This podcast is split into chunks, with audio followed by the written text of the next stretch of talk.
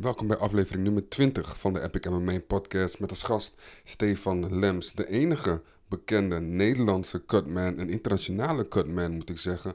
Die werkt bij Glory, hij werkt bij Bellator. Hij zorgt er eigenlijk voor dat de atleten nog een extra ronde door kunnen door tussen de rondes in alle blessures, de zwellingen, de cuts in mensen hun gezichten te behandelen en eventueel naar de overwinning leidt. Hij is ook eigenaar van de Ruthless Fight Company in Rotterdam, dus we hebben veel dingen te bespreken. Ook is deze aflevering, zoals de vorige afleveringen, gesponsord door vechtsportonline.nl.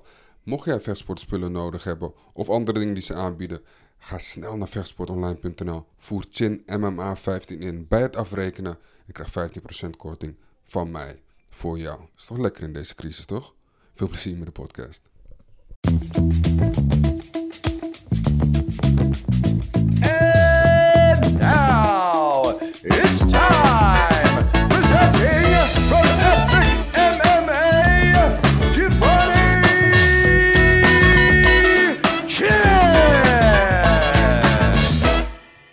Hey Stefan, Hoi, hoi. hoe gaat het kerel? Ja, goed. Ja?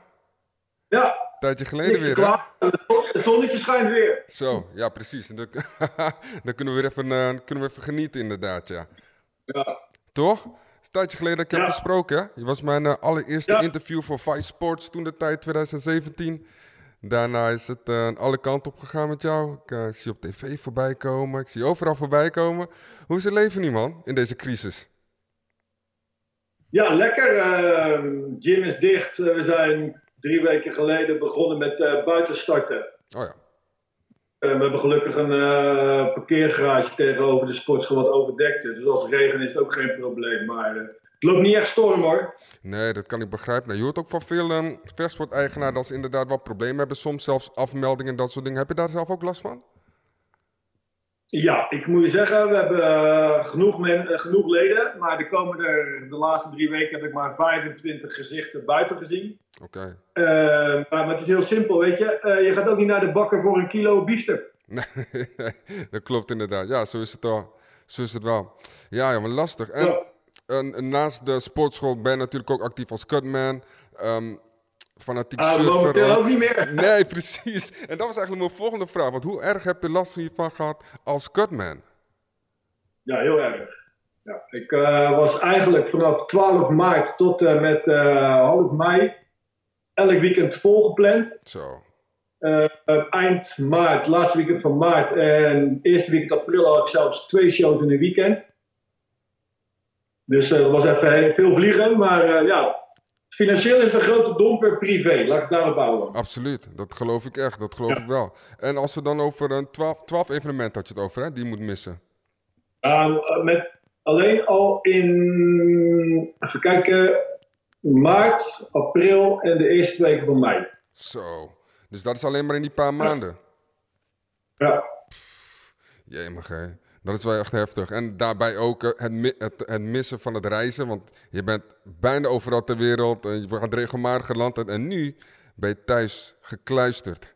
Eh, eh, word je niet helemaal ja, gek? nou ja, ik, ja, ik word wel een beetje gek, ja, weet je. Ik mis vliegen niet, want dat is wel zwaar. Maar ik mis wel mijn collega's en het reizen en de shows. Want het is, ik werk meestal met dezelfde mensen. En eh, ja, ik mis eh, mannen om me heen. Ik, heb, ik heb hier eh, vier vrouwen thuis, dus eh, Ja, snel wegrennen. ja. Oh, vier vrouwen. Ik heb er thuis Ja. twee en ik, ik, ik, ik snap Ja. al wel wat je bedoelt. maar je hebt er vier, dus dat is helemaal mooi. Ja man, ehm, neem Ja. even terug aan hoe je eigenlijk ehm, in contact bent gekomen met vechtsport. En de rest, dat komt allemaal wel in het gesprek, want er is genoeg om over te praten, denk ik. Vertel eens. Ja, dat is echt, dat is echt heel lang geleden. Door, door een vriend van mij, Valentijn Overheen. Die eh, begon een beetje te vechten bij hem in Amersfoort en in Amsterdam. En ik eh, ben toen ook maar een beetje gaan knokken, weet je wel. Ik deed een beetje kickboksen en toen naar uh, om te worstelen en MMA te doen. Leuk. Ik ben eigenlijk al sinds 95 bezig. Zo, dat is niet niks. Ja, zelf trainen. Nou ja, precies. Omdat ik zoveel heen en weer moest reizen door, eh, door Nederland. Omdat je in Rotterdam omstreken niks had. En ik uiteindelijk eh, erachter kwam dat vechten eh, niet echt een eh, wedstrijdvechten niet echt een ding was. Oké. Ehm, ben ik toen gaan lesgeven met de kennis die ik toen had. Ja. Bij de sportschool in Rotterdam. En daarna een andere. En toen voor mezelf begonnen met Rootless. Ja, man. Je had het erover dat een vechter niet, een wedstrijdvechter niet per se voor jou was. Hoe ben je op, tot die conclusie gekomen? Ehm, nou, weet je, als zodra die partij begon of in de kleedkamer, zat ik hetzelfde bij zoals nu. Ik eh, toen de tijd bij in de oude gym van Kops met eh Peter Arts, René Roze, Henry Hoofd. Nou, dan moest ik echt aan de bak. Ja. Ik was eigenlijk nerveuzer voor een training als dat ik voor eh, een wedstrijd was. Ja, en je, je moet gewoon die spanning en die scherp, die spanning, dat geeft je scherpte. Ja. En dat had, ik, dat had ik totaal niet, weet je wel. En dat is in een dagelijks leven ook. Bij mij kan je echt gaan en gaan en zuigen en zuigen. Totdat er op een gegeven moment geen land meer te bezeilen is, weet je. Maar ja, dat, eh, Dan is het op. ja precies. Ja. Dus ja, voor wedstrijdvechten lag, lag me niet echt heel erg goed. Dus dan kan je beter maar één conclusie trekken en dat is gewoon stoppen. Ja. Maar toch ben met die Maar ik kennis... wel Nee, nee, sorry, ga verder. Ja, met de kennis die ik toen had, eh, dat was natuurlijk de kennis niet die ik nu heb. En eh, ja, je blijft ontwikkelen, de sport is ontwikkeld en eh, ja, het, blijft nog steeds ontwikkelen, weet je wel. En daar doe ik gelukkig nog wel eh, aan mee. Ja. Ik sta zelf ook niet stil met trainen, laat ik het daarop houden. Ik hou wel echt van trainen. Ja, maar dat moet ook wel, hè. En tegenwoordig, MMA is meer een algemene sport. Het is niet altijd de kickboxers Ja. die het gaan doen of eh, de grapplers die MMA gaan proberen. Het wordt nu gewoon als sport gezien. En je blijft wel ontwikkelen Ja. inderdaad. Hoe ga je daarin mee? Met die ontwikkelingen? Ik train zelf eh, in Delft, bij BE Delft. En eh, ja, laatste tijd niet zo heel veel meer, omdat ik echt eh, gewoon niet zoveel tijd had. En door corona is alles dicht. En ja, die gasten daar zijn echt up-to-date. Dus ja, weet je, daar leer ik nog steeds mijn technieken en mijn gekkigheid. En ik kom voornamelijk uit het worstelen, dus dat is de het ding wat ik geef op mijn gym. Maar we hebben bijvoorbeeld Billy Bakker, Ak als kickboxer, als strijkingcoach. We hebben een black belt als Braziliaanse jiu-jitsu. Ja, dus het plaatje is compleet. Eh, we zijn ook bezig met een nieuwe worstelcoach uit Turkije. Die komt dadelijk ook. Dus eh, ja, dan hebben we het echt allemaal compleet. wauw. We staan niet stil, desondanks het stilstaat, eh, zeg maar. Nee, nee, nee. Ja, hoe, hoe bouw je een team? Je hebt met Rulers begonnen. In het begin zal het wel pittiger gegaan zijn dan nu. Hoe ben je uiteindelijk gekomen met een team opbouwen om je sportschool te leiden? Eh, ja, mensen komen, mensen gaan. Dus op een gegeven moment blijven er goede over. En daar eh, investeer je wat meer in als in de, de wat slechtere, weet je wel. En ja, je werkt met mensen, dus dat kan ook wel eens een keer botsen. Tuurlijk. Wat ook gebeurt. En eh, ja, botsen mag, maar erin blijven hangen juist niet. En eh, sommige mensen blijven erin hangen en ik totaal niet. Dus nou, uiteindelijk blijven er goede over, weet je wel. En als er iemand weg wil, dan laat ik ze lekker. Ik, eh, verwacht totaal geen loyaliteit. Laat ik het daarop houden. Nee. En dat maakt mijn leven een stuk makkelijker. Ja, maar eh, ja, hoe, hoe, want vroeger was het echt wel van, je hebt één gym, daar blijf je bij je hele leven, hetzelfde sensei. Het is anders nu, Ja. vind je niet? Ja, maar dat, ik denk dat het nog steeds wel een beetje in Nederland is, hoor. maar dan met kickboxercultuurtje. Weet je wel, kickboxtrainers kan je niet vergelijken met MMA-trainers. En eh, de kickboxtrainers van nu, die ogen gaan ook open. Al een paar jaar bij sommigen, weet je, sommigen ook niet. Ja. En ehm, ja, het is, eh, laten we zeggen, Nederlands kickbokser en kickbokstrainers was vroeger gewoon een heel groot ego. Eh, bij heel veel gyms stonden trainers zichzelf nog belangrijker als de vechter, bij wijze van spreken, weet je wel. Kijk, als je bijvoorbeeld UFC kijkt of Bellator, weet ik wat, hoor je nog niet eens de naam van de gym. Nee, nee, Nou, misschien commentaar, maar niet tijdens de opkomst of eh, de walkout. klopt. Klopt inderdaad, ja. En Nederland is echt toch uh, gym, mijn gym, mijn gym, weet je. En ik geloof niet in. Al mijn jongens, al die jongens die bij ons trainen, die mogen ook ergens anders trainen. Ja, Graag zelf, weet je wel. ja. want zo, zodoende haal je ook wat meer skills weer van buitenaf en kan je dat weer toevoegen aan de training of weer nieuwe dingen laten Dat zien. niet alleen, dat niet alleen. Maar weet je, ik heb vanmiddag nog met een, eh, een vriend van mij op de gym gerold. Ja, wij rollen zo vaak samen, weet je, we verrassen elkaar ook niet meer. Ja. Ik weet precies wat hij gaat doen, hij weet precies wat ik ga doen, dus je hebt ook gewoon andere mensen nodig. Ja, precies, precies. En dat is ook wel mooi om een, nieuwe impuls te brengen dus. Ja, Toch? En nu uh, Rootless, ik zie uh, meerdere mensen voorbij komen die daar trainen. En Melanie Geugens heb ik gezien. En volgens mij heb ik zelfs uh, Ilias Beleid heb ik ook voorbij zien komen. Veel Ja. grote namen vinden langzamerhand hun weg naar Rotterdam. Of langzamerhand, ze gaan er toch naartoe. Ehm, wat denk je dat Ja. zo speciaal maakt dat ze toch naar Rootless komen? Ik hoop de, de vibe. Dat hoop ik, weet je wel. Bij ons eh, mag heel veel en eh, moet weinig. Eh, je moet hard trainen. Je moet in de, in, de, in de groep passen en voornamelijk heel relaxed zijn, weet je wel. En eh, je ego lekker thuis laten. Ja. ja, en dat is gewoon bij ons. Ik denk ook wel een beetje de layback sfeer. Ja, leuk. Leuk is dat. En, dan, en natuurlijk de kwaliteit. Kijk, als ze vanuit Amsterdam of vanuit eh, Tilburg naar ons komen rijden, dat zegt dat genoeg. Ja, zeker. Helemaal gezien in Amsterdam genoeg gyms zijn. Dus als ze inderdaad dan naar, Ja. naar Rotterdam eh, rijden, dat zegt inderdaad genoeg. Heel erg. Ik ben nog Ja. niet langs geweest, maar bij deze beloof ik je dat eh, we spoedig even langskomen. Dan eh, gewoon sowieso even op de koffie. wil je dan koffie of wil je dan bier? Ehm, hmm. Hangt er vanaf hoe ik kom. Als ik met de auto kom, dan wat bakje koffie. Maar biertje vind ik ook niet erg. Ehm, even kijken. Dus je eh, bent coach, ehm, je bent daar eh, met roeders bij begonnen, trainen die mensen. Het wordt steeds groter. Hoe ben je dan van coach naar cutman gegaan? Ja. Nou, ehm, aan het begin ben je natuurlijk een beetje aan het kloten met handentapen. En dan denk je ook van, nou, dit klopt voor een meter. En dan ga je erin verdiepen. En dan eh, zie je dat je het eigenlijk wel jarenlang eh, een beetje verkeerd hebt gedaan. En dan kom je een keer op een evenement in Canada. En dan, eh, toen waren er geen katmens. En toen was ik als, als coach daar zo. Dus toen kwam de halve kleedkamer op die handen kon tapen. En toen was daar een, een commissioner. En die zegt, zo, dat heb ik in jaren niet zo goed gezien. Oké. Ja, en dan denk je van, ja, ik ga me er verder in verdiepen, weet je wel. En dan doe je voor je vechters handen tapen en dan kom je een keer in Duitsland en dan eh ook een kat met een zo, die doet het nog beter dan ik, bij wijze van spreken. Ja. En, eh, Dat is het handentape verhaal, gewoon heel veel doen. En En, dan, eh, heb je dat gewoon- dan heb je op heb je dat gewoon, sorry dat ik onderbreek hoor. Heb je dat gewoon dan online gekeken of gewoon gekeken bij mensen hoe het, hoe, wat goed en wat niet goed werkt? allebei, allebei. Oké. Oké. En toen ehm kreeg een vechter van mij een keer een scheur boven, een scheurtje boven zijn hoofd. Niet eens een scheur. En die partij die werd gestopt. Daar was ik zo ziek van. Ik dacht, nou, daar moet ik ook alles van weten. en zo ben ik me erin gaan verdiepen, weet je wel. En eh, toen de tijd gaf ik les bij Melvin op de gym. Leuk. En ik zat toen bij de ICA, de International Cutman Association. Dus dan leer je ook weer mensen kennen. En ehm, ja, toen ging Melvin eh, met zijn evenementjes beginnen. En daar was ik Catman. En toen kwam Glory. Die deed shows in Amerika. Nou, dat was dus verplicht via, via de Athletic Commission. Toen kwamen ze terug naar Nederland. En ehm, ja, zodoende ben ik bij Glory gekomen. En toen, ja, op een gegeven moment kom je dan via social media met alle andere Catmans in contact. Waar je ook weer wat van leren. En die leren weer wat van jou, weet je wel. Ja. En dan krijg je nog betere spullen. En ehm, ja, toen ehm, kwam Bellator naar Londen.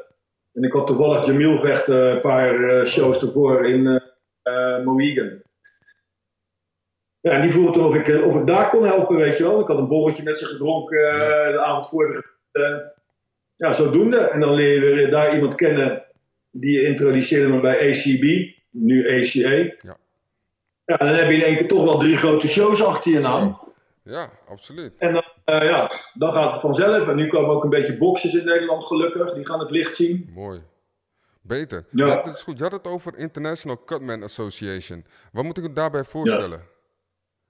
Nou, dat is een eh, groepje. Dat was een groepje Europese kapmens. Oké. Die het eigenlijk allemaal net even te serieus nemen. Eh, weinig shows hebben, maar ehm, uiteindelijk was het als instap goed voor mij. Ik ben er nu wel uitgestapt, omdat er gewoon ook een andere kwam. En ik ken eh, bij het, eh, beide teams ken ik mensen, dus ik wou er ook gewoon eh, niet meer tussen zitten. Ja. Dus het was goed, maar ja, weet je, er zitten een paar goede bij, maar ook heel veel wannabes. Ja, precies. precies. En dan, dan Ja. Dus je bent dus letterlijk via, via Melvin dan bij WFL, daar begonnen, doorgegaan, Glory, Bellator. Als je naar die ehm, organisaties kijkt, hè, wat dan, ik weet niet of je dat wilt eh, zeggen, maar wat is de leukste sfeer? Of zijn jullie elke keer met hetzelfde team? Ehm, ik werk bij ACB, ACA nu. Ja. En eh, bij Bellator werk ik met twee Engelsmannen. En dan hebben we nog eh, twee andere erbij bij eh, ACB, ACA. En dan werken we ook nog met twee andere, een Amerikaan die er altijd standaard is bij Bellator. Nou, het, is alle- het is gewoon een superleuk team en dat is ook wel, met die twee Engelsen werken we ook echt als een team samen, weet je wel. Eh, oh ja, ik heb tijd nodig met handtape, kun jij die even doen? Oké, dat is goed, doe ik wel even. Ehm, en daarom werken we ook, worden we ook door Bellator nog steeds gevraagd, omdat we gewoon echt als met z'n- met z'n drieën samenwerken. Laat ik Ja. daarop houden. We zijn, echt, we zijn echt een team. Leuk is dat. En dat is heel weinig, want er zijn echt heel veel ego's in deze branche. Ja, En die ook elkaar het licht niet in de ogen gunnen, weet je wel. En als ze bijvoorbeeld eh boutsheets maken met eh, dat jij dan hoef je maar één hand te tapen en eh, twee gevechten te werken. En de rest die lopen dan een avond van tevoren in het hotel bij. Zal ik je doen, zal ik je doen? oh wauw. Daarom, daarom doe ik ook niet UFC trouwens. hoor. Ik ben er wel voor gevraagd, maar eh, Oh, echt waar? ik, wil wel, ja, ja, ik wil er wel lol in blijven hebben, weet Ja. je wel. Wat is het verhaal dan achter de UFC is-? Waarom je het nou niet hebt gedaan? Om, eh, dat, kijk, bij Bellator, we werken, eh, lopen te geinen, tussendoor, weet je wel. Je hoeft niet in je, eh, je mag lopen waar je wil. Je mag lachen langs de kooi, weet je, bij, bij, Wil- bij UFC. Heb je gevechten en je tapes en voor de rest moet je alleen maar backstage zitten. Ah ja, oké. Plezier wordt er een Ja. beetje uitgehaald. Je bent echt door- personeel.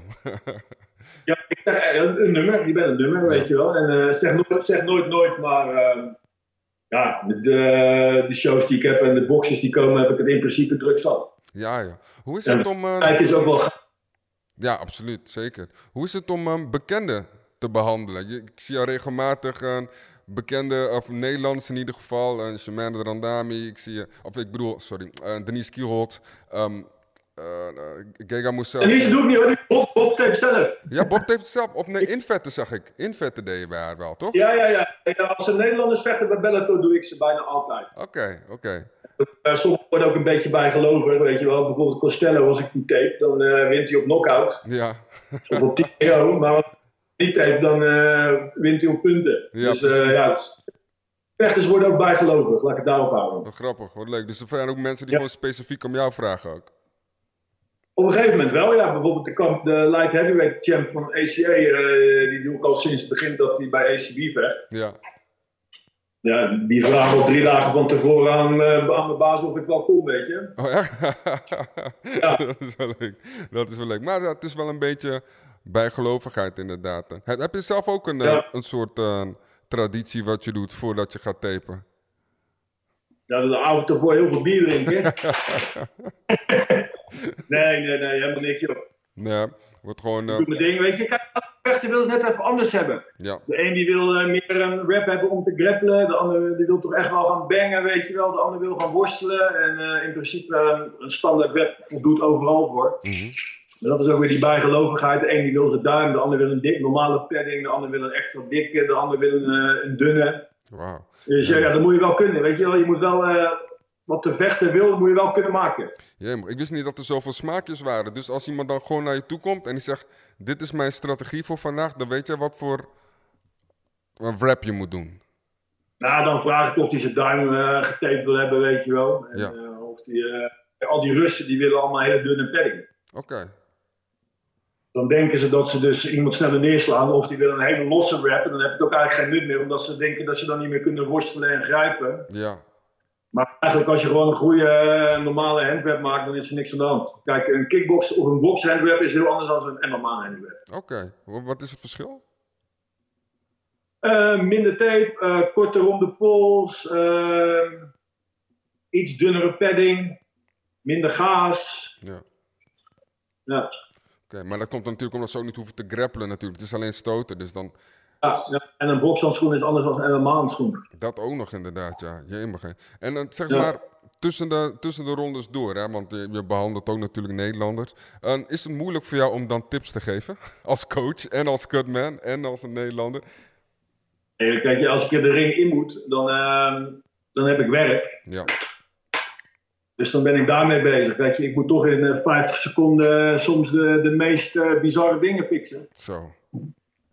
En ehm, ja, dan ben je daarmee bezig. Ja, Kijk, wat wel leuk is, is bijvoorbeeld de laatste keer dat ik niet eens moest vechten, weet je, dat ze winnen en dat ze dan niet meer Arby springt. Dat is wel gezellig.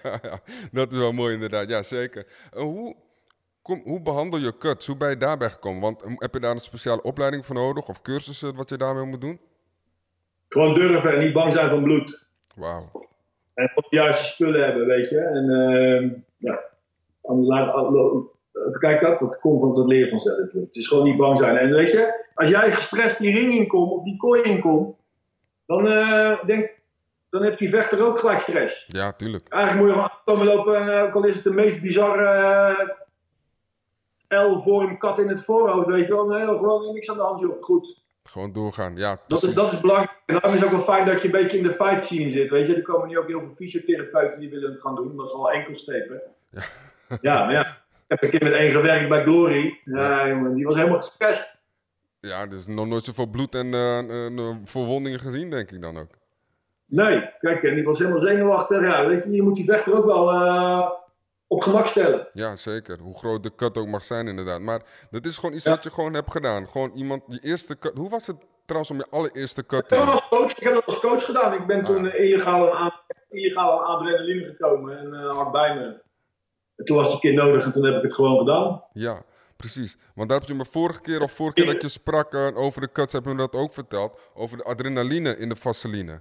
Hoe, hoe zit dat nou precies in elkaar? Want hoe, hoe, hoe heb, je dat, heb je een poedertje of zo? Of, ik weet niet, hoe werkt zoiets?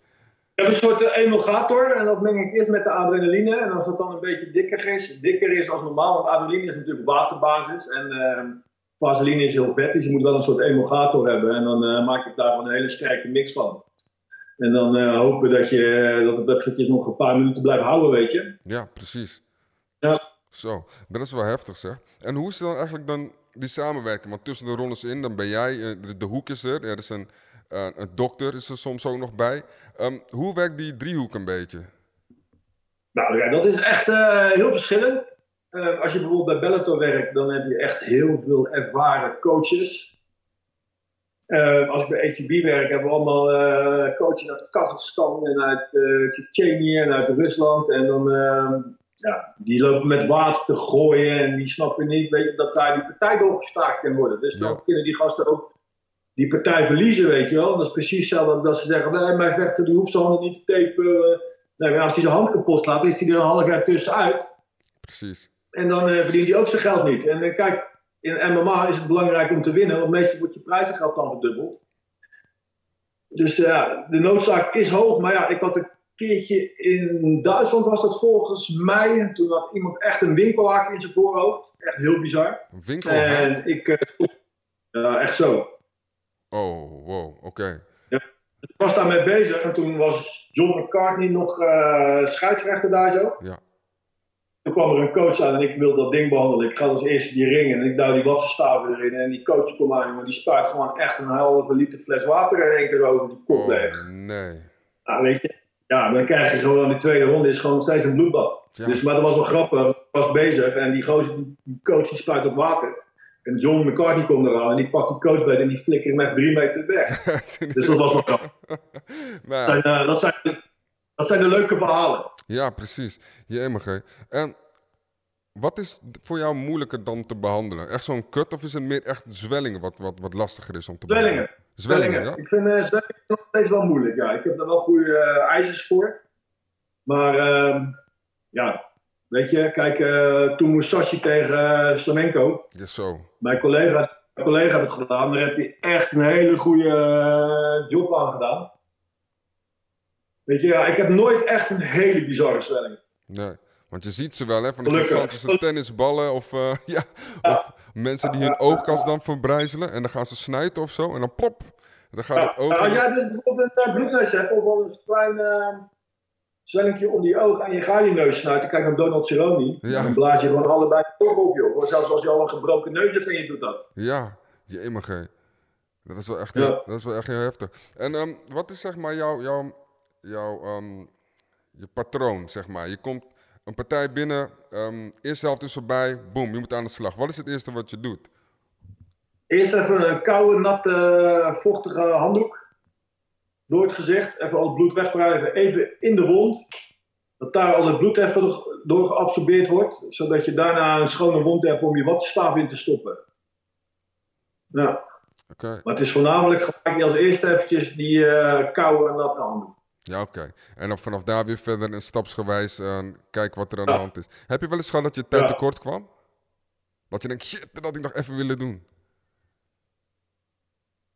Nee, ik heb wel gehad een keertje. Dat was met die partij, eh, was op een WFL-evenement. En toen eh, was natuurlijk een van mijn eerste evenementen. En toen had ik mijn vaseline in het ijs laten leggen. Dus die wou ik op mijn, die had ik op mijn handschoen gesnipt. En dan heb ik natuurlijk een hele harde bonk. Dus ik eh, wil op die gozer te behandelen, weet je wel. Ik stop mijn watstaaf in en ik wil er vaseline op smeren. Was die gewoon van mijn hand afgevallen. Oh, Dus dat was wel een goede les. Goede les. Weet je, gelukkig had ik nog genoeg eh, uitgesmeerd. Dus ik kon nog bij elkaar vegen wat net genoeg was. Maar ja, dan schrik je toch wel even. ja, maar voor hetzelfde geld je iemand maar. eroverheen. Dat doe je maar één keer. Zo. Dat doe je maar één keer. Ja, wat is eh, voor jou de, de ergste blessure die je ooit met succes hebt behandeld? Want dat is het belangrijkste natuurlijk in het werk wat je doet. Ik denk toch wel die eh winkelaar in het voorhoofd. Ja. Ja. Hoe, eh, hoe was was ik wel, trots op, ja. Ja, dat geloof ik best, ja. Hoe was het, hoe was het eh, resultaat dan van die partij uiteindelijk? Had hij gewonnen? Ja, hij helaas verloren, want dat was echt, hij is echt afgestapt. Na die eerste ronde had hij die winkelaar. En na die andere ronde had hij nog een dik oog en nog een andere scheur boven zijn wenkbrauw. Gelukkig heb hij uit kunnen vechten. Ja. Maar ja, helaas, hij heeft helaas verloren. Maar ik heb ook veel gehad dat ze wel uiteindelijk wonnen. Weet Ja, je precies. Want dat lijkt mij eigenlijk wel de grootste kick. Dat je gewoon... eh, Ja, winnen, dan, eh, dan kijk, als ze verliezen, zie je ze niet meer. Maar als ze hebben gewonnen, dan eh, ik ben daarna terug in het hotel. Dan krijg je soms wel eens een belt om je, om je schouder heen gehangen, weet je wel. En heel dankbaar. ja, dus voornamelijk het dankbaar. Echt is wat het het leukste maakt. ja, zeker. Want uiteindelijk ben je dan gewoon toch... ehm, kan jij ervoor zorgen dat nog die extra ronde of die extra trade... of zelfs de overwinning nog eh, kans maakt? Ja. Kan jij zelf ook... Dan kijk, naar, ja, kijk naar Stefan Struik tegen Stojnic. ja, Heel lang geleden. zo. Dat was echt lang geleden, ja. Ja, hij won wel. Zo, uiteindelijk wel, ja. Uiteindelijk wel. Denk je dat het wel de to doen was door die Cutman ook? En een slechte dokter die het eh, niet heeft gestopt. dat ook, ja, dat ook. Ja, die heb je er ook nog wel voorbij, inderdaad, ja. Ehm, de Ja. UFC, die eh, is als enige vechtsportorganisatie nu actief. En ze hebben op hun eigen locatie, ze hebben, nou, Abu Dhabi is nu net bekend geworden vandaag, dat de Fight Island daar is. Ehm, heb jij iets gehoord van Bellator? Nog niet. Nog niet. Nee. Ook Wel niet? van ECE. Oké, ECE gaat sowieso 11 juli eh, organiseren in eh, Rusland. zo. Eh, 24 juli ook. Eh, afhankelijk van eh, hoe het reisverbod of weet ik wat in Rusland gaat zijn, eh, ben ik erbij of niet. Ja, precies. Oké, en gaan Ja. ze dat ook doen zonder publiek en alles? Of weet je? Volgens mij wel, ja. Alleen, alleen pay-per-view. Alleen pay-per-view.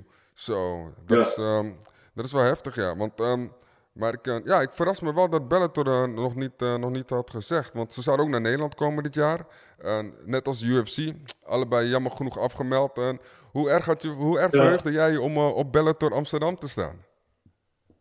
Ja, heel erg, want dan hoef ik een keertje niet in een hotel te slapen. En dan. eh, ik slaap slecht in hotels, joh. Dat Echt? echt, ik ben heel veel. Ja, echt, ik, slaap, ik slaap overal slecht, alleen in mijn eigen bed niet. Oh. Daar, slaap, daar slaap ik zelfs nog slecht, weet je. Dus dat was wel leuk. En dan had ik ook mijn collega's, kwamen dan een paar dagen eerder. Ja, Dus kon ik ze het land laten zien. ja. En al mijn collega's Amerika van Bellator ook. Dus dat was gewoon even een busje huren en even langs alle highlights. Zo, dat is wel een feestje geweest inderdaad, ja.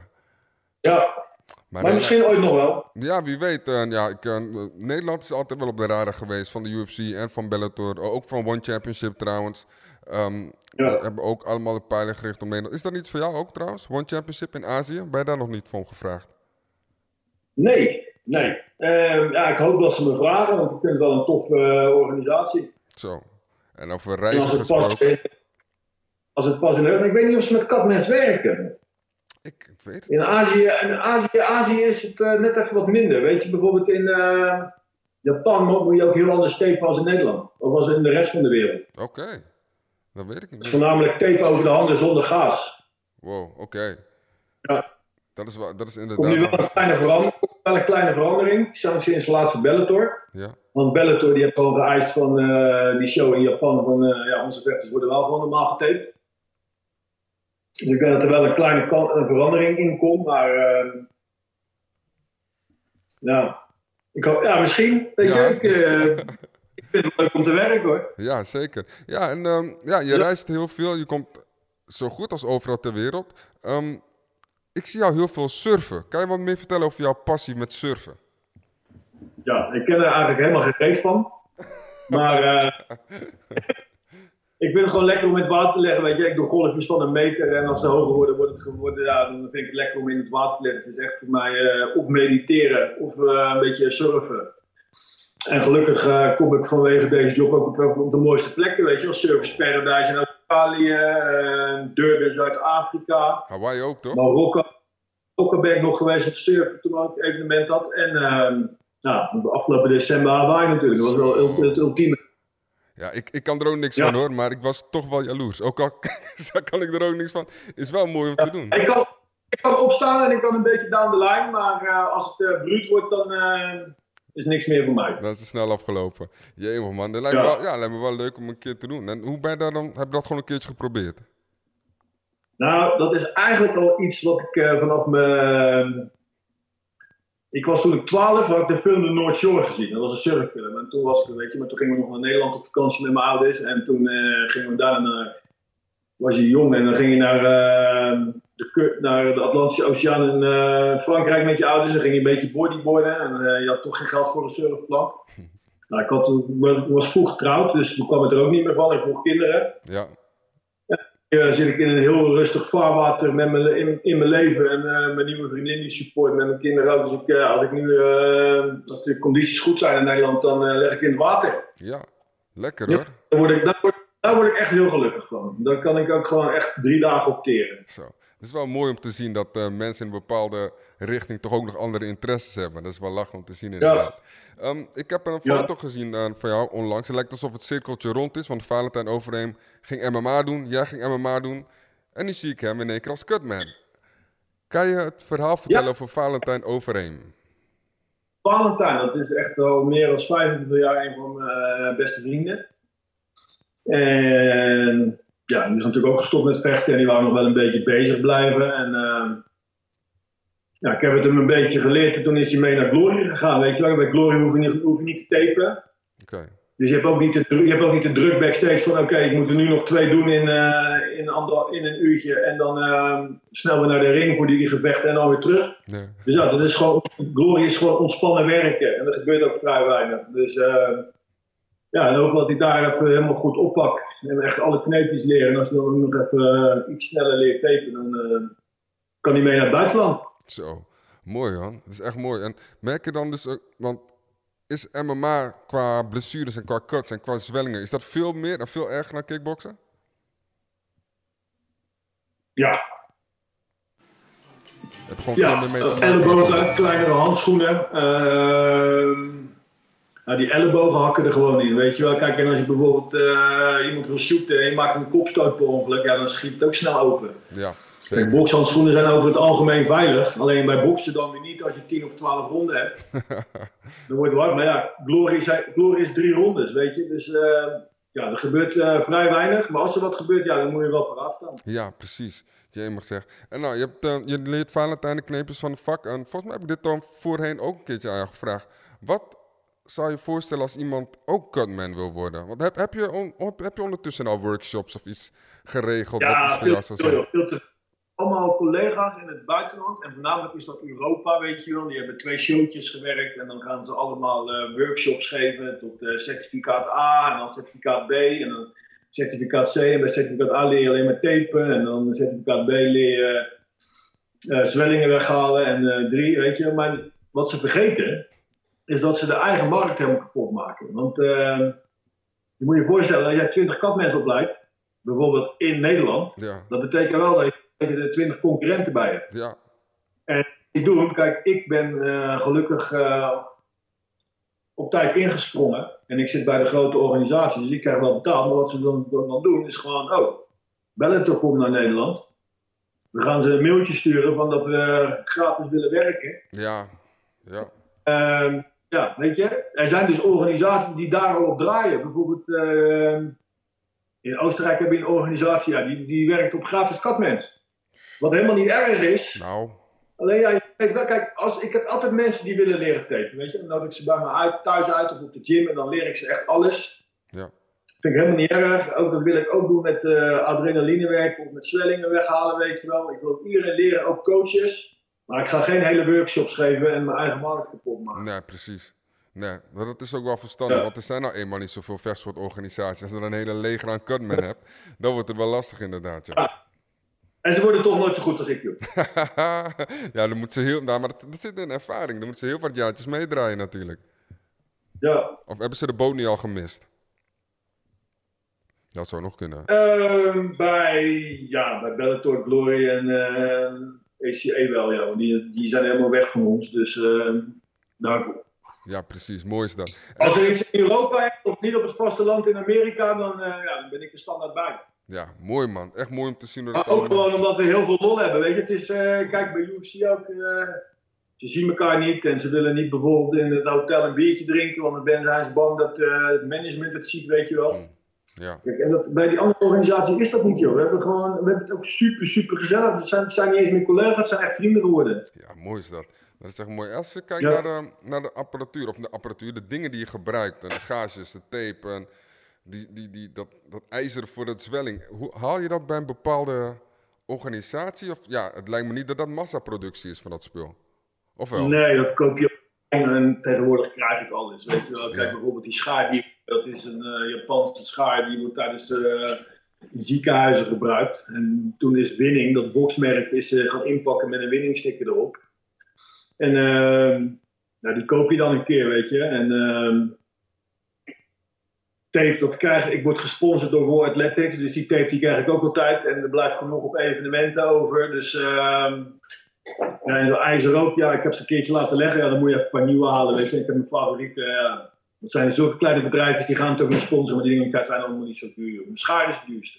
Oké, oké. Dat is wel grappig inderdaad, ja. En maar ook over dat wartape. Wat is dan het verschil tussen dat wartape en ander soort eh, tape wat je, wat je Ja, gebruikt? woordtape, eh gewoon veel beter. Eh, het scheurt makkelijk. Je moet je voorstellen dat als jij op een gegeven moment 10 man moet tapen.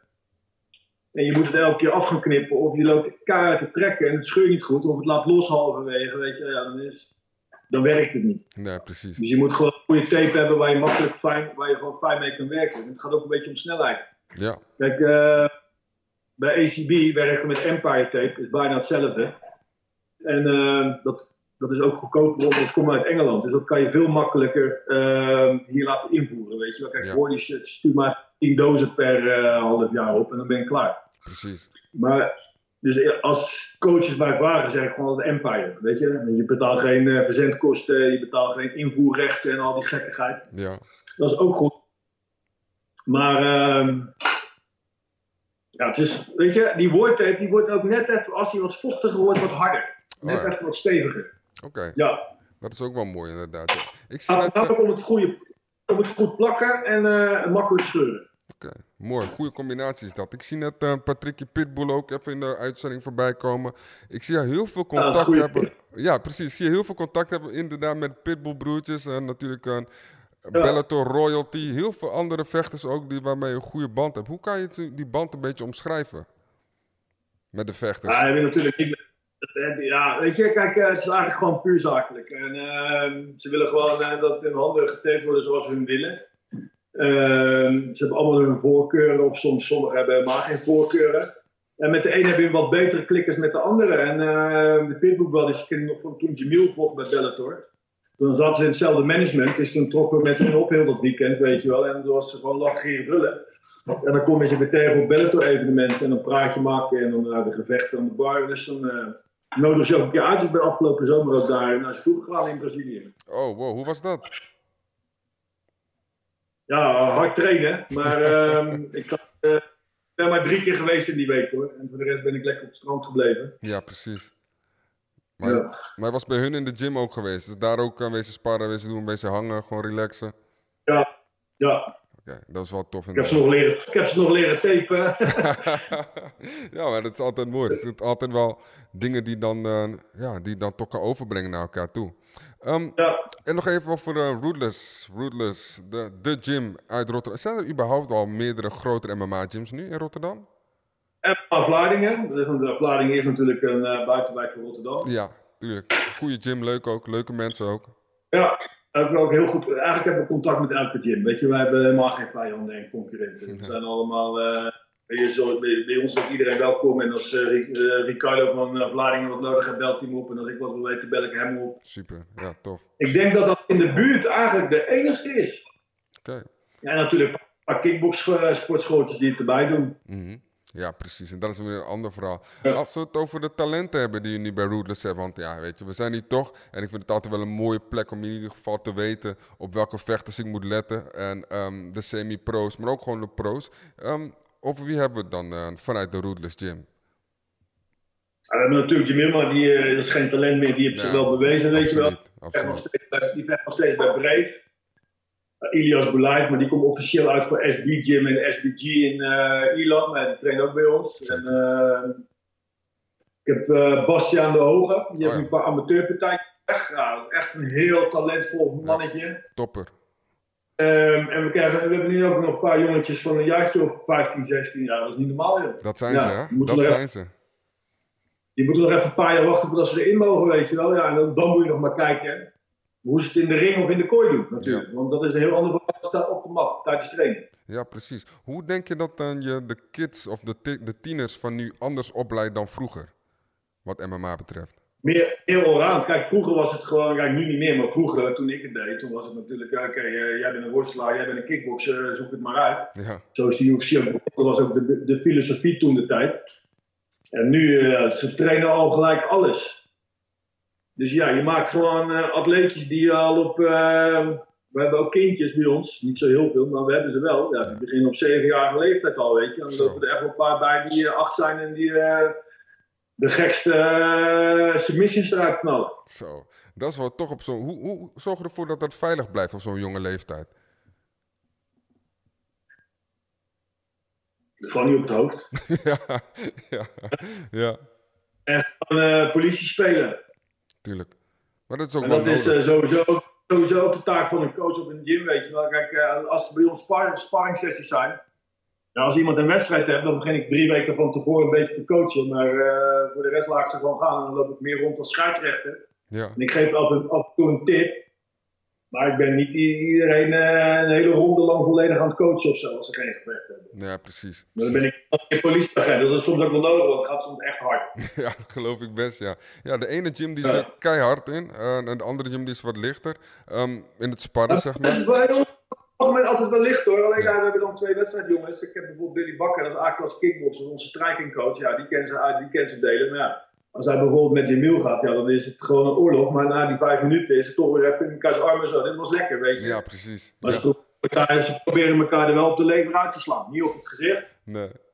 elkaar uit te slaan, maar op de lever. Dan krijgen we, ja, weet je, ja, dan mag het. Daar Ja. ook neer, ja, precies. Ja, want we, we, er zijn geru- ja, we hebben gehoord dat eh, de sportscholen weer open gaan 1 juli. Wat voor voorzorgsmaatregelingen heb jij genomen daarvoor? Ja, bij ons is het eigenlijk alleen maar opnieuw stickertjes plakken. Want eh, die eh, desinfectiepompen die heb ik al sinds de opening hangen. Beneden en boven. Dus iedereen, iedereen die bij ons op de mat op gaat, die moet al zijn handen desinfecteren en zijn voeten. Oké. Dat doen ze al drie jaar. Ja, Dat leek me ook niet meer als logisch. Dus dat hoef ik allemaal niet meer aan te schaffen. Ja, het is voornamelijk stickers plakken. En gelukkig heb ik ook een achteruitgang. Dus eh, de, de leden moeten gewoon 10 minuten van tevoren erin. ja. Gelijk naar boven, weet je wel. Eh, en als de les afgelopen is, aan de achterkant er weer uit. En dan kan ik, als er allemaal uit zijn, kan ik de nieuwe lading weer naar binnen laten. Ja, precies. En hoe ga je Ja, dan, en gewoon op de mat stick- stickers van anderhalve meter. ja, hoe ga je, hoe ga je dan grappelen? Wordt dan lastig op anderhalf meter.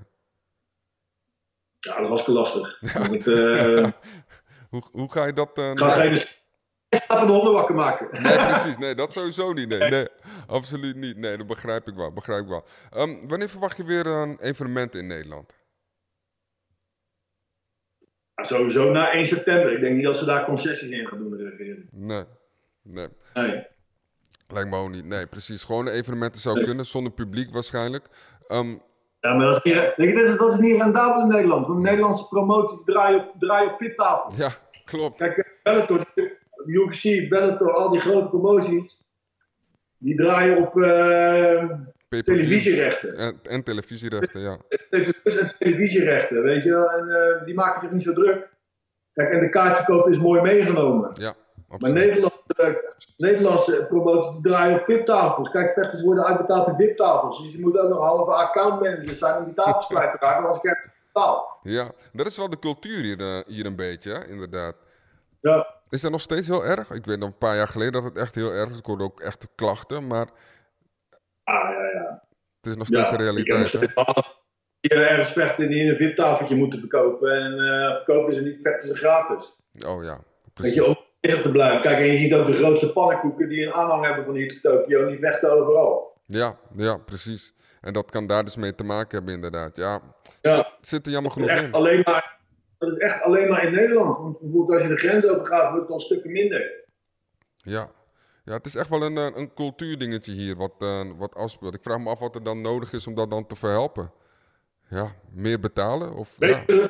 Betere, sponsors, meer sponsorgeld. En eh, niet een A-klasse kickboxer die net zijn eerste A-partij heeft die gelijk op 3000 wil, maar gewoon 500 pakt, weet je. ja, precies. Kijk, dan, dan, kan je, dan kan je dat doen. En ik heb ook wel eens gezegd van, eh, zet in plaats van eh VIP-tafels ringsheets neer met een VIP-box. Ja, Dat als ze een bankje willen halen, ze even een stukje moeten lopen naar die VIP-box, weet je. Maar als je zes stoelen op de rij zet en je verkoopt die voor eh 100 euro, ja, krijg je je geld ook wel binnen. En dan klinkt dat er meer ringseats passen. Ja, nu even niet met corona, maar normaal gesproken denk ik dat er meer ringseats passen als tafels. als VIP-tafels. Ja, absoluut. echt- Kijk, of jij nou, 11, of je nou eh, 1700 euro moet betalen voor een tafel, Ja, gedeeld door 6, ik ben niet zo goed in rekenen. Of je, betaal, je, ja, of je houdt van vechten en je koopt een ringseat. ja. Dat is zeker wel een Maar dan hebben oplossing. ze zoiets van, weet je, ja, en dan sponsors en die moeten allemaal in de watten gelegd worden. En dan gaan ze lekker naar die VIP-box. Scheelt je ten één, scheelt je al eh bedienend personeel. Ja. Dan scheelt je die zaal opruimen. Hmm. Dus ik zie er alleen maar voordelen in. ja, dat is een hele goeie. Dat is, hele goeie. is dat niet iets voor jou geweest? Organiseren van evenementen? Nee. Nee. Ik denk, wel dat, ik denk wel dat ik het heel goed kan. Ik kan echt heel goed organiseren. ja, Ik ben al zo druk, joh. Weet je wel, ik heb er echt eh, helemaal geen zin in. nee, dat geloof ik best. Dat geloof ik best. Dus in juli, als het goed is, ga je weer actief. Ga je naar Rusland weer. Ga je daar dan hopelijk... Het, want ik eet nu al eh, drie weken lang eh, blikjes tonijn en eh snelkookrijst. Zo. Moet je bami-soep kopen. Bami-soep is heel goedkoop. Nee, nee, nee. Ik vraag of ik morgen bij jou mag eten. Dat kan. Ja, ik, ik kan best koken. Je harte welkom. Daarom vraag ik het Ja, ook. goed hè. Maar dan, maar dan meteen, wel meteen met z'n vijven dan. Ja, Dat is... ja. Nou, dan we bellen, ja. Hey Steven, hartstikke bedankt voor je tijd. En dat was het voor vandaag. Ja. Ehm, ik wil je sowieso bedanken. Tijdje niet gesproken. En eh, hou me op de hoogte wat er gebeurt. Heb je nog een laatste boodschap voor de kijkers? Ehm, nee, dat wordt een politiek. Heb ik geen zin in. Helemaal geen zin in politiek. Hey, geniet ervan, van je avond. En eh, nogmaals hartstikke bedankt. Wat zei je? was een leuk interviewtje. Zeker weten. Spreek je snel weer, ja? Later. Oké, hoi, hoi. Dat was Stefan Lems, de Cutman. De enige bekende Nederlandse Cutman. Samen met Valentijn Overeem, broer van. Ehm, ja, leuk gesproken te hebben. Ehm, super relaxed kerel ook, zoals ik al eerder zei. Hij was mijn allereerste interview voor Vice Sports. Geschreven interview, je kan hem nog steeds teruglezen. En ehm, sinds die tijd een beetje contact verloren, maar toch wel in contact gekomen. Dus eh, ja, wel leuk om hem weer even te spreken. En eh, vooral ook om te zien eh, hoe hij zich redt hier in deze crisis. Want eh, iedereen heeft ermee te maken, maar hij heeft er dubbel mee te maken. Want hij heeft die sportschool en hij heeft zijn Cutman eh, activiteiten. Dus wat dat betreft eh, was het wel leuk om te spreken.